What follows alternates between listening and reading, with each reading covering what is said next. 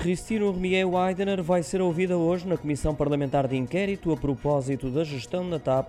Está de saída da Companhia de Bandeira, mas encontra-se ainda em funções.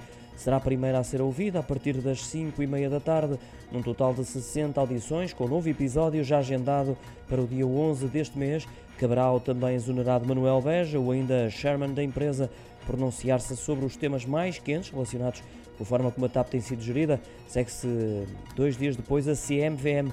Foram consideradas as inquirições prioritárias, mas eh, pela Comissão Parlamentar de Inquérito vão também passar a antiga administradora Alexandra Reis, também vários nomes que fazem e fizeram parte do governo, liderado por António Costa, o atual Ministro das Finanças, Fernando Medina é um deles, também Pedro Nuno Santos, João Leão, Mário Centeno, Hugo Mendes, entre outros.